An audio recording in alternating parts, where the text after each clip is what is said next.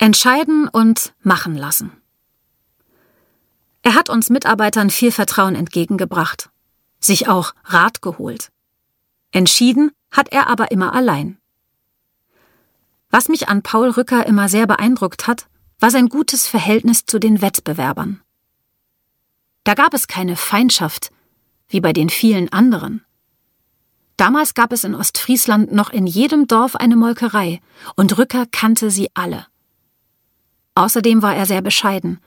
Ich erinnere mich, dass er zum Abendbrot immer ein Schwarzbrot mit Käse aß. Und eine Flasche Bier gönne ich mir, sagte er dann. Er hat für seinen Betrieb gelebt und die Menschen nie vergessen. Die vielen Jahre, als Paul Rücker aktiv das Geschäft führte, haben wir uns immer gesiezt. Als er es an die Söhne übergeben hatte, kam er zu mir und sagte: „Gerd, ab jetzt heiße ich Paul.“